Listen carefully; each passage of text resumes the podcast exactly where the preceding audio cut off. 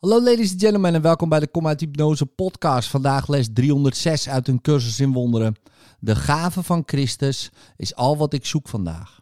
Wat anders dan de visie van Christus zou ik vandaag willen aanwenden wanneer die mij een dag kan bieden waarop ik een wereld zie die zo op de hemel lijkt dat een aloude herinnering bij mij terugkeert? Vandaag kan ik de wereld die ik heb gemaakt vergeten.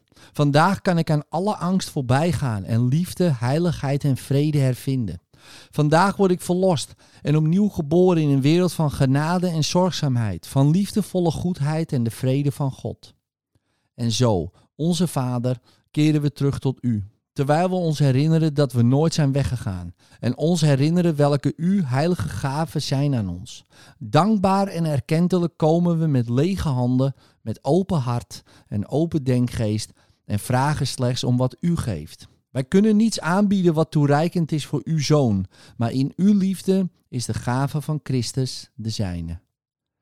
In liefde, tot morgen.